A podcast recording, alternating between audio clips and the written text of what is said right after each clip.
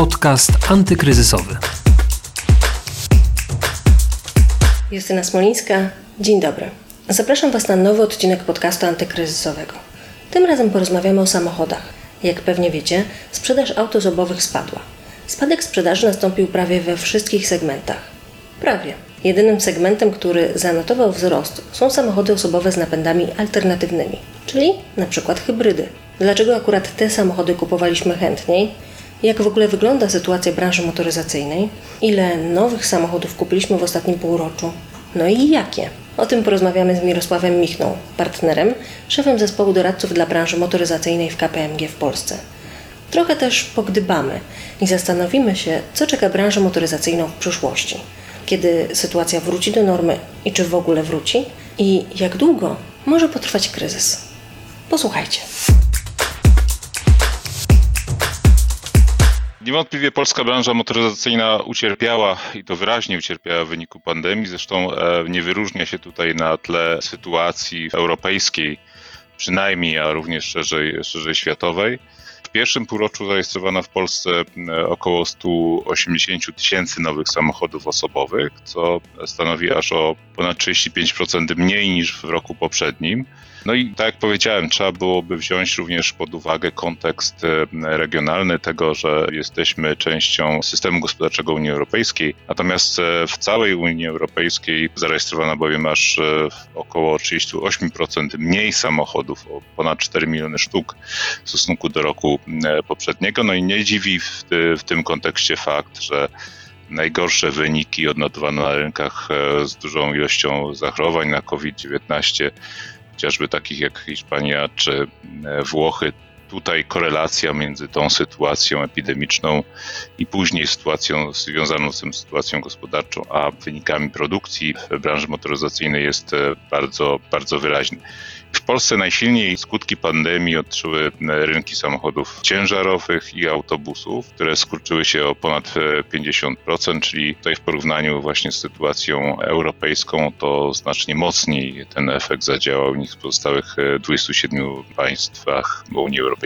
Mówi Pan o samochodach ciężarowych, o autobusach, ale spadek sprzedaży dotyczy wszystkich aut osobowych we wszystkich segmentach praktycznie, poza jednym. No właśnie.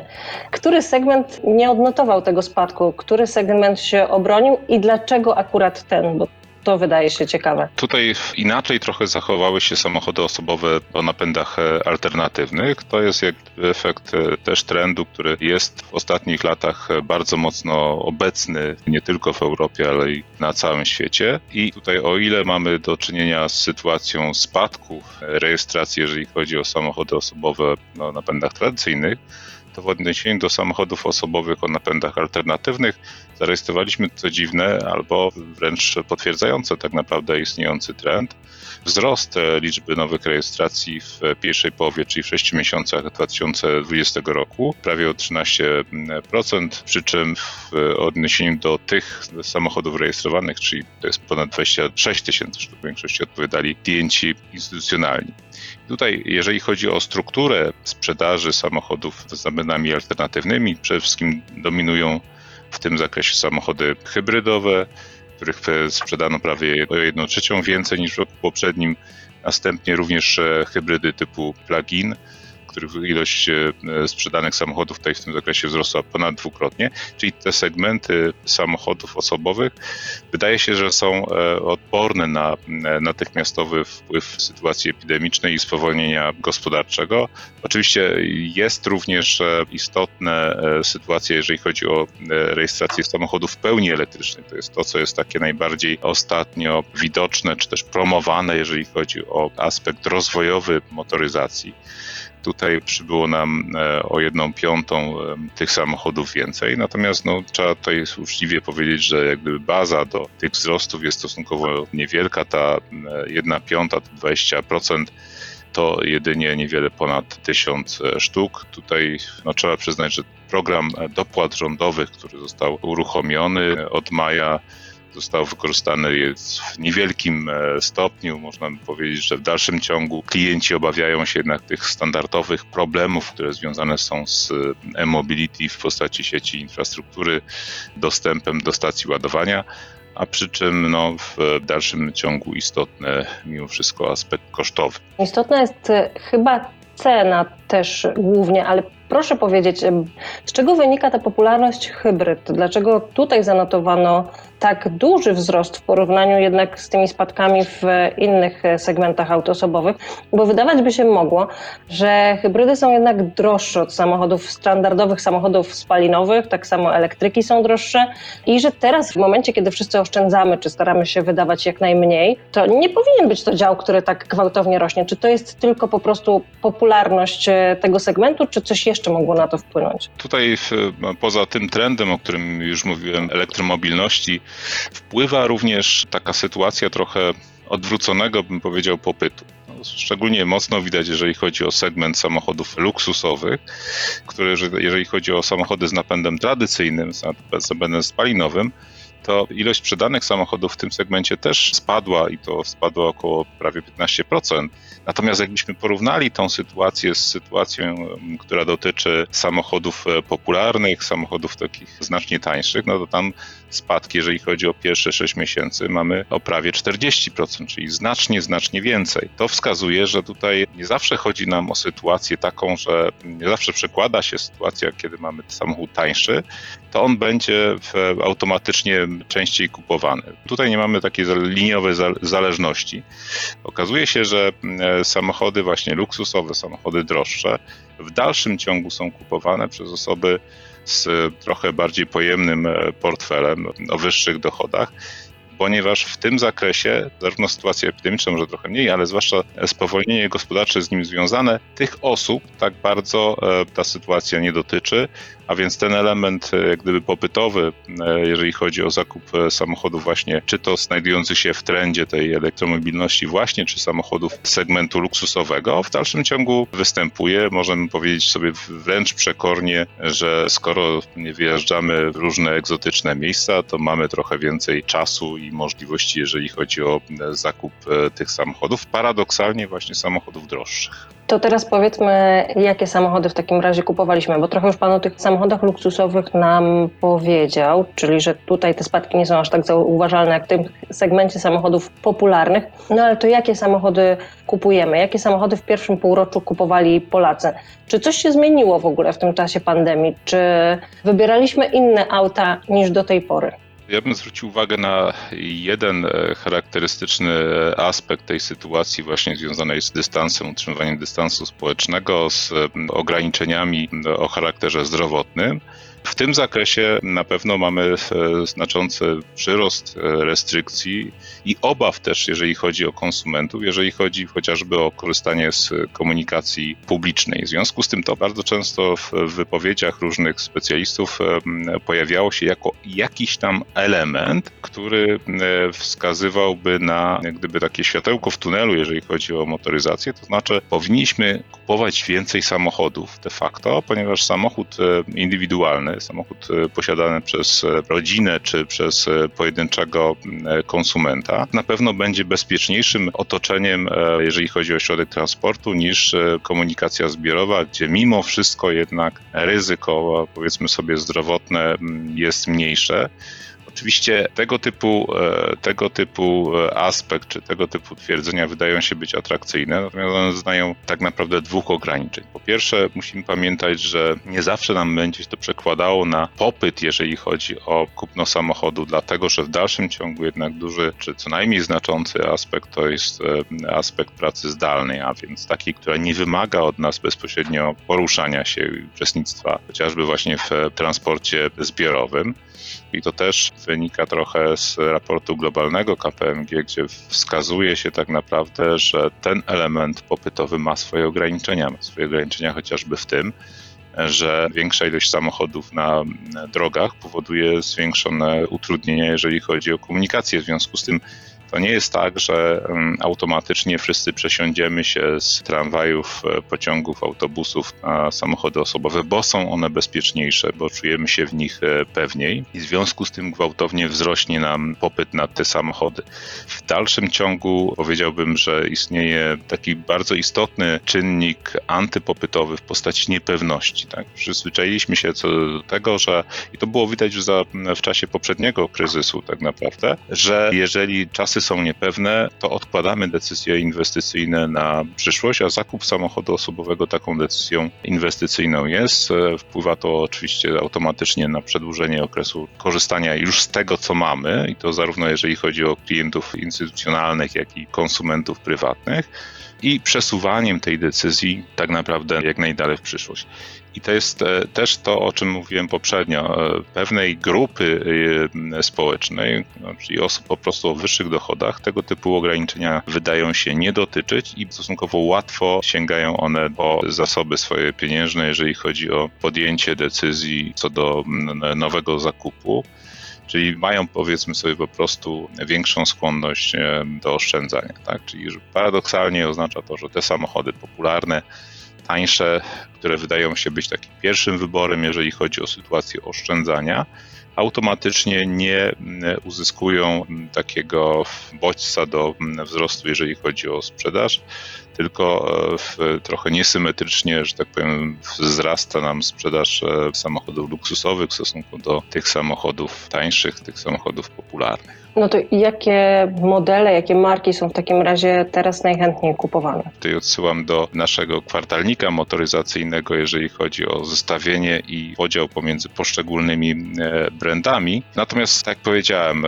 skupiłbym się raczej na samym trendzie, jeżeli chodzi o skłonność zakupową Polaków i przekładającą się na to kondycję branży motoryzacyjnej. A jakby miał Pan porównać e, ten kryzys, tę sytuację w branży motoryzacyjnej tegoroczną z tym kryzysem lat 2008-2009, to czy tutaj rzeczywiście widzi Pan jakieś podobieństwa? Znaczy podobieństwa są związane głównie z tym, że kryzys w zakresie zdrowotnym, tak sobie to najprościej powiedzmy, też przekłada się nam automatycznie i tutaj cały czas jesteśmy bombardowani tymi informacjami, jeżeli chodzi o media przekłada nam się na spowolnienie gospodarcze. Spowolnienie gospodarcze, które mieliśmy w, już poprzednio okazję w cudzysłowie się zapoznać w latach 2007, 8, 9 które powoduje tak naprawdę zahamowanie wzrostu gospodarczego i związane z tym automatyczny też spadek, jeżeli chodzi o sentymenty, jak się ładnie mówi w języku ekonomicznym, zakupowe konsumentów.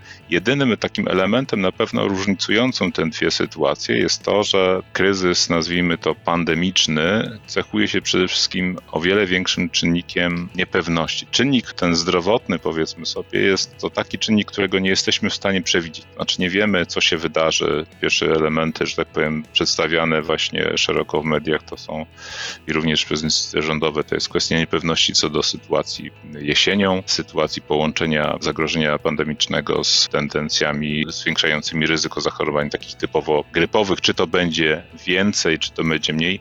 Wreszcie y, taka naprawdę taka podstawowa niepewność co do tego, czy my jesteśmy w stanie zwalczyć wirusa, czy jesteśmy w stanie wyłącznie reagować i przetrwać tego typu sytuacje zagrożenia przez zwalczenie. Rozumiem tutaj albo spadek jego agresywności wskutek e, działań izolacyjnych, no albo wreszcie to też może się zdarzyć, przecież e, nie jest to sytuacja wykluczona. Spadek jak gdyby agresywności, jeżeli chodzi o same jego działania, czyli to jak gdyby takie automatyczne wygaśnięcie, na to też zwraca uwagę część komentatorów, że to jest możliwe, aczkolwiek w żaden sposób nikt nie jest w stanie powiedzieć, jak pewna opcja.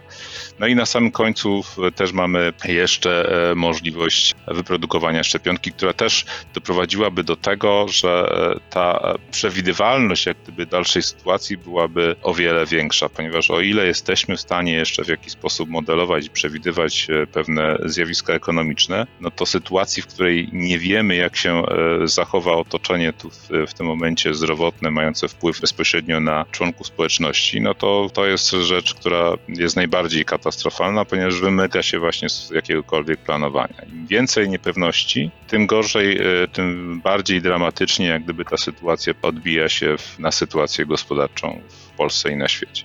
O tych przewidywaniach i tych e, scenariuszach dla branży motoryzacyjnej to jeszcze za chwilę. Ja bym tylko chciała w takim razie spytać, co poza produkcją samochodów, poza sprzedażą samochodów jeszcze się zmieniło? Co z produkcją części samochodowych? Jak tam wygląda sytuacja? Czy ta gałąź branży też mocno ucierpiała, czy ucierpiała bardziej niż sama sprzedaż samochodów? Jak to wygląda? Na pewno w czasie pandemii nieco lepsze wyniki odnotowuje e, rynek właśnie części.